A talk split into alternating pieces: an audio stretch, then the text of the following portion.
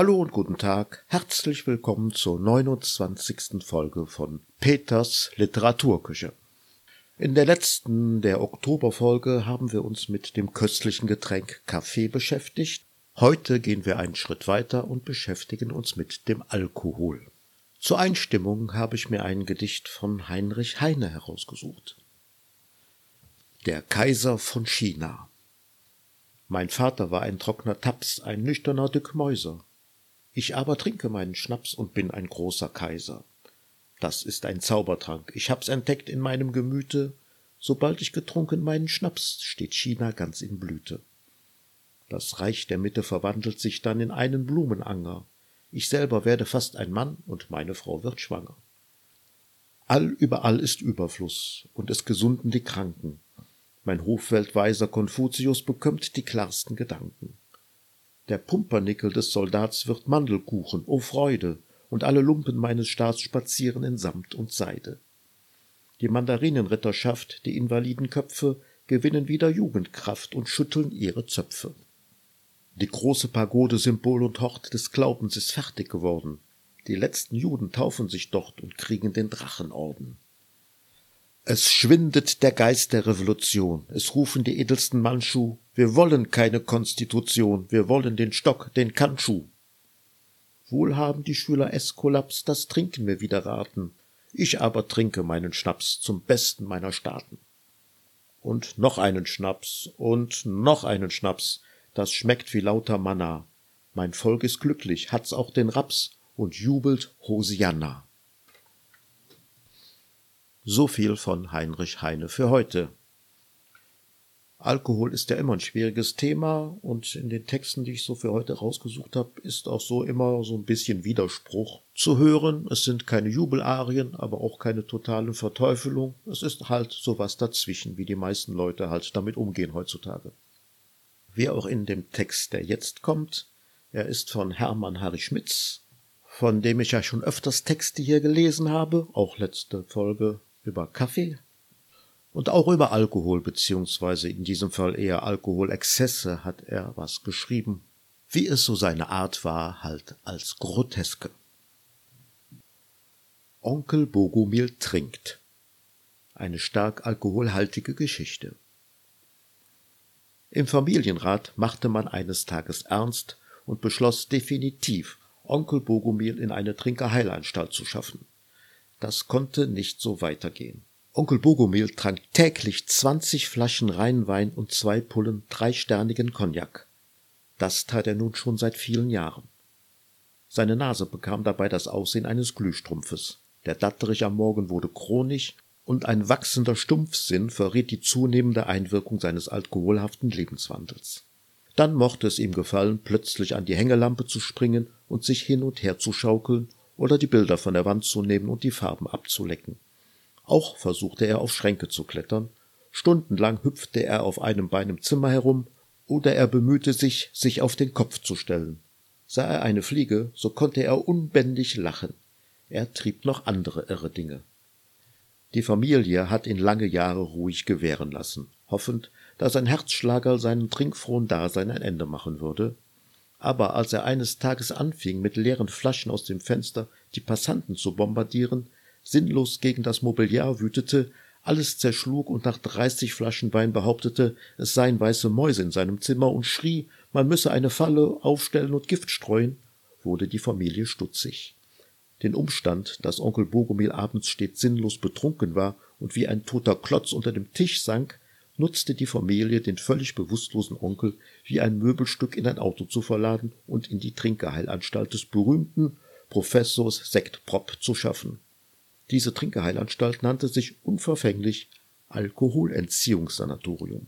Wenn der ehrsame, wohlsituierte Bürger sich in Sekt, schweren Weinen und schillernden Likören täglich gewohnheitsmäßig betrinkt, so sagt man fast anerkennend zu ohnehin, er ist ein handfester Trinker oder er weiß einen guten Tropfen zu schätzen. Wenn sich dann eines Tages bei dem handfesten Trinker oder feinen Weinkenner die weiße Maus zeigt oder andere gesteigerte Verwirrungen, bemühen sich die Angehörigen in zwingender Fürsorge, den Betroffenen in ein Alkoholentziehungssanatorium unterzubringen. Der kleine Mann aber, mit geringen Revenuen, der unmäßigen Genuss gemeinen Fusels frönt, wird mit Abscheu ein Säufer und Trunkenbold genannt. Und wenn ihn das Delirium tremens trifft, er Ladenfenster eintritt und sich an Frau und Kindern im Boxen übt, durch staatliche Fürsorge in einer Anstalt, die man unverhohlen und unbeschönigt Säuferasyl nennt, interniert. Als Onkel Bogomil nach zwei Tagen erwachte und um sich starrte, bemerkte er zu seinem Schrecken, dass die lieben weißen Mäuslein nicht wie sonst auf einer mit roten Klatschrosen bemalten Tapete hin und her liefen, sondern auf einer gestreiften Tapete ihr Wesen trieben. In seinem Kopf war es wie in einem Gekribbel von Ameisen und Käfern. Wo war er nur? Wo war der Tisch, unter welchem er immer erwachte? Wo war seine Morgenpulle Cognac? Stöhnend und alkoholische Schwaden ausstoßend versuchte er sich aufzurichten. Er lag in einem Bett, was ihm lange nicht passiert war. Zwei Männer in weißen Kitteln traten an sein Bett, es waren Professor Sektprop und sein Assistent. Wie Kinderaugen zu Weihnachten angesichts des brennenden Christbaums glänzen, so leuchtete es in den stieren Augen Onkel Bogomils auf, als er in der Hand des Assistenten eine Cognacflasche gewahrte. Man überließ ihm die Flasche, die er gierig hinuntergoss. Das war nicht sein Cognac drei Stern, er verzog den Mund. Pfui. Aber es war immerhin Alkohol. Tag für Tag bekam er allmorgendlich seine Flasche Cognac. Mit jedem Tage wuchs in ihm der Ekel vor diesem Cognac, der bei ihm nur Bauchgrimmen und Brechreiz hervorrief. Mit dem Rheinwein, den man ihm gab, ging es ihm gerade so. Ein widerlicher Nachgeschmack, den er nicht los wurde, quälte ihn unsäglich. Dabei gab es nur fade Süppchen und kein scharf gewürztes, namentlich keine Salzgurken, die ihm so angenehm den Magen kitzelten. Nach vier Wochen wies er mit Abscheu und Ekel den Anstaltsalkohol zurück. Die Sehnsucht aber gärte ihn qualvoll Tag und Nacht nach seinem alten Rheinwein und seinem Drei-Sterne-Cognac. All seine Versuche, die Wächter zu bestechen, schlugen fehl. Er wurde bewacht wie ein Raubmörder. Flucht war ausgeschlossen. Geschwächt von all den Quälereien, die der Sektpropsche Wein und Cognac bei ihm zur Folge hatte, verfiel er in eine tiefe Traurigkeit, und ein moralischer lag auf ihm wie eine Lawine. Professor Sektprop war stolz auf seinen Erfolg. Seine Entwöhnungstherapie bestand darin, dass er den Wein und Cognac ein Geheimmittel in gesteigerten Dosen beimischte, welches dem Getränk einen widerlichen Nachgeschmack gab und die Patienten abschreckte. Dazu eine reizlose Kost, wie der Wissenschaftler sagt. Um einen Rückfall zu vermeiden, hielt Professor Sektprop eine strenge Internierung Onkel Bogomils auf weitere drei Monate unbedingt für nötig. Onkel Bogomil hatte das Pech, dass er zu einer Zeit in die Trinkerheilanstalt kam, wo allgemein nur diese quälende Art der Alkoholentziehung, wie er sie an seinem Leibe erfuhr, angewandt wurde. Heute geschieht die Entwöhnung auf schonendere Weise, was manchen trinkfesten Leser beruhigen und nicht abhalten wird, einen über den Durst zu trinken. Eines Tages fragte Onkel Bogomil harmlos den Professor Sektprop, ob er einen Sauerbrunnen trinken dürfe. Aber natürlich, das ist mir sehr recht. Das beweist ihre radikale Heilung vom Teufel Alkohol. Onkel Bogomil schrieb an einen guten Freund, der auch ein fanatischer Verehrer alten Rheinweins war, im umgehend hundert Flaschen Sauerbrunnen mit Inhalt 1868 in das Sanatorium zu schicken. Dieser Freund verstand den Wink und prompt kam das bestellte Mineralwasser an. Es traf sich gerade, dass der Professor, der mit äußerster Strenge den Betrieb überwachte, auf einige Wochen verreiste und die Obhut über die Patienten dem Assistenzarzt anvertraute.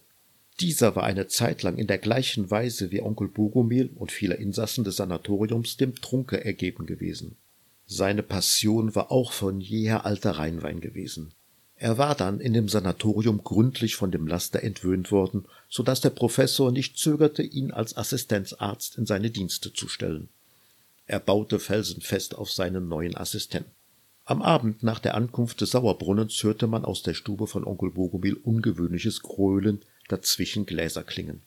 Der Assistenzarzt machte sich auf, pflichtgemäß nach dem Rechten zu sehen. Schon im Korridor witterte der feine Weinkenner in ihm den Duft alten, kostbaren Rheinweins. Er schnalzte vor Begier mit der Zunge. Aus Onkel Bogomils Zimmer kam dieser Duft. Er vergaß alle seine starken Prinzipien der Enthaltsamkeit. Mit der lechzenden Sehnsucht eines Verdurstenden in der Wüste stürzte er in Bogomils Stube. Lautes Gebrüll empfing ihn. eine Corona-entwöhnter und halbentwöhnter Insassen des Sanatoriums hatte, wie auch den Arzt, der magische Duft des alten Rheinweins in das Zimmer Onkel Bogomils gelockt. Eine Flasche Sauerbrunnen nach der anderen entstieg der Kiste. Schon bedeckten unzählige leere Flaschen den Boden. Kurz entschlossen riss der Assistenzarzt den mit einem duftend gelbbraunen etwas gefüllten Humpel an sich. Dieser Sauerbohnen war eine fabelhafte Rüdesheimer Auslese 1868.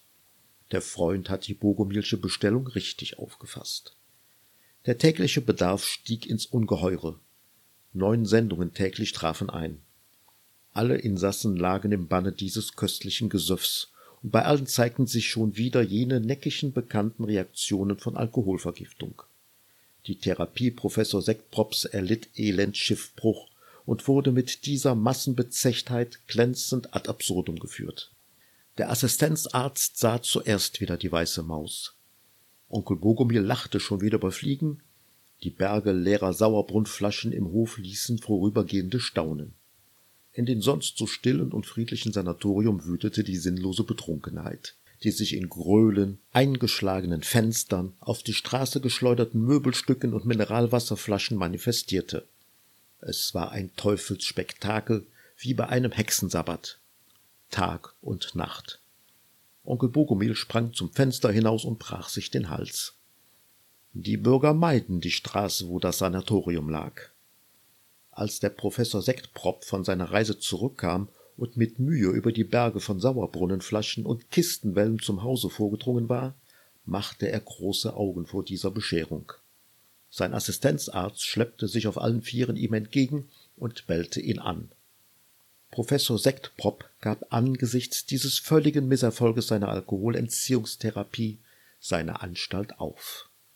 Er bekehrte sich, nachdem er sich die übrigen zehn Kisten und fünfzig Flaschen schmunzelnd zugeführt hatte, zu der Einsicht, dass seine bisherigen alkoholfeindlichen Tendenzen ein absoluter Nonsens gewesen waren. Wieder mal eine schöne Groteske von Hermann Harry Schmitz, wie er halt so viele geschrieben hat. Was mich ein wenig gewundert hat, dass schon in der Zeit, wo der Text geschrieben wurde, 1913, dass der Alkohol dann doch schon sehr problematisiert wurde und es auch schon Institute gab, die sich dieses Problems annahmen.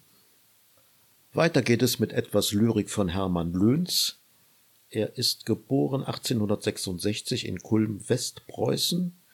Er hat sich als Kriegsfreiwilliger in den Ersten Weltkrieg gemeldet und ist dann da auch gestorben 1914. Der Trunkenbold. Ja, lächelt nur und rümpft die Nasen, nennt Säufer mich und Trunkenbold. Erzählt's bei Vettern und bei Basen, dass ich vom Stuhle sei gerollt. Erzählt es lachend meinetwegen, dass in der Gosse ich gelegen, ich bin ein ruinierter Mann. Schnaps her, dass ich's vergessen kann. Was hilft's mir, dass es mir gelungen, durch meiner Hände Eisenkraft nachdem ich Jahr und Jahr gerungen, das Haus und Hof ich mir geschafft. O könnt ich es doch ganz vergessen, das Weib und Kinder ich besessen. O Kinderlachen, Weibeskuss, Schnaps her, weil ich's vergessen muss. Zehn Jahre Zuchthaus, neun gesessen, neun Jahre öder Kerkernacht. Mir ward die Strafe zugemessen, ein anderer hat die Tat vollbracht. Herrgott, warum hast du geduldet, dass ich gebüßt und nichts verschuldet? Dass ich ein kraftgebrochener Mann, Schnaps her, dass ich's vergessen kann. Man ließ mich gehen aus meiner Zelle, Entschädigung, nicht einen Deut. Ich trat an meines Hauses Schwelle, dort wohnt ein anderer lange Zeit. Mein Heim zerstört, mein Weib gestorben, mein Sohn verkommen und verdorben. Die Tochter, davon schweig ich still, Schnaps her, weil ich's vergessen will.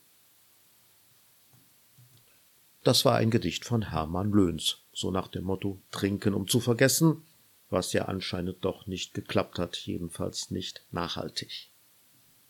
Jetzt kommen wir zu einem Mann, von dem hatte ich in der Kaffeefolge auch einen Text vorgelesen. Das ist Dr. August Oetker. In seinem Buch Für die Küche Dr. A. Oetkers Grundlehren der Kochkunst sowie preisgekrönte Rezepte für Haus und Küche hat er sich auch mit Alkoholika beschäftigt und davon lese ich jetzt ein Stück vor. Das Bier als Getränk und Nahrungsmittel. Das Bier ist Genuss und Nahrungsmittel. Von den alkoholischen Getränken, deren wir uns bedienen, ist das Bier das an Alkohol ärmste. Dem geringen Gehalt an Alkohol entsprechend ist seine Wirkung beim Genusse. Es wirkt erwärmend und belebend. Es regt das Nervensystem genügend an, ohne es zu überreizen. Es bringt, wenn es innerhalb der durch die Vernunft gesetzten Grenzen genossen wird, das Gefühl des Wohlbehagens hervor, ohne zu berauschen wie der Wein und ohne sinnverwirrend zu sein wie der Brandwein. Wenn die menschliche Natur des Genusses derartiger Getränke bedarf, so ist der des Bieres unzweifelhaft der dem Organismus am meisten zuträgliche, namentlich weil dieses Getränk, außer seiner nervenbelebenden Wirkung, einen nicht unbedeutenden Nährwert besitzt. Wegen seines geringen Gehaltes an Eiweißstoffen kann das Bier nie zur vollkommenen Ernährung des Körpers ausreichen. Als Zugabe zu Fleisch, Brot, Käse und anderen Stoffen ist es aber, wegen seines Gehaltes an Extraaktivstoffen und phosphorsauren Salzen ein wertvolles Nahrungsmittel. In dieser Beziehung steht es weit über dem Wein. Mit dem Brandwein ist es gar nicht zu vergleichen, da dieser dem Körper nichts gibt als den Alkohol. Ein kräftig genährter, ausgewachsener, gesunder Mann kann einen Schnaps ohne Schaden trinken, aber ein schwacher Körper wird schwächer wie vorher. Darin liegt der Fluch des Brandweintrinkens. Beim Biergenuss wird dagegen dem Körper ein Teil der zu verbrauchenden oder durch vorangegangene Leistungen verbrauchten Kraft ersetzt. Das hab ich doch schon immer gesagt, werden viele jetzt meinen, und wer will's ihnen verdenken? Vielleicht sollte man sich auch so ein bisschen an Paracelsus halten. Die Dosis macht das Gift. Zum guten Schluss kommen wir zum Thema Whisky und zwar in Form meines ersten Buches Whisky Ballett. Damit alle wissen, worum es geht, fange ich mit dem Klappentext des Buches an. Kommissarin Sarah Moloney ist schon genervt, als sie nach durchzechter Nacht Recenza Ottilia Schmitz-Lanitana vor ihrem Büro sitzen sieht. Der Schock setzt bei der Deutsch-Iren erst ein, als sie erfährt, dass die tralle, bunt gekleidete Dame vom Zoll ist und sie gemeinsam ein Team bilden sollen, um einen versuchten, später vollendeten Mord an dem Kleinkriminellen Timo Brenner in der Schwarzbrenner-Szene aufzuklären. Auch die Zollkollegin ist wenig begeistert. Sarah ist das genaue Gegenteil von ihr, der veganen Antialkoholikerin.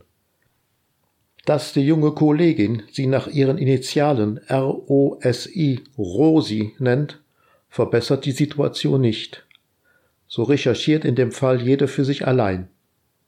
Im Zuge der Ermittlungen gerät auch die illegale Hobbybrennerei von Serra Molone ins Visier von Schmitzlein-Itana. Die beiden Frauen kommen im Zuge ihrer Recherchen der Russenmafia in die Quere. Für Schmitzlein-Itana wird dies ein sehr nachhaltiger Kontakt mit der organisierten Kriminalität sein. Ihr Kollege Arian Wichter kommt dadurch im zunehmenden Maße ins Spiel. Die unterschiedlichen Interessenlagen der Beteiligten ergeben verschiedene, meist gegensätzliche Ansätze für Deals, Handlungen und Unterlassungen. Die Grenzen zwischen Gut und Böse verwischen immer mehr. Soweit überhaupt vorhanden. Das war also der Klappentext des Buches Whisky Ballett zur Einleitung in das Thema. Es ist ein Krimi, eine Komödie, Crimedy nenne ich es mal so als Mischung von beidem. Für die heutige Folge und das Thema Spirits, also Alkoholiker oder hochgeistige Getränke, habe ich ein Kapitel aus dem Buch herausgesucht, wo sich Sarah Maloney nicht nur mit dem Genuss ihres Lieblingsgetränkes beschäftigt, sondern auch mit deren Herstellung. Also viel Vergnügen bei dem Text. In der Kleingartenanlage Abendfriede parkt Sarah Maloney ihren Kombi vor ihrer Parzelle lädt einen großen, unhandlichen Pappkarton aus und schleppt ihn vorsichtig in die Hütte.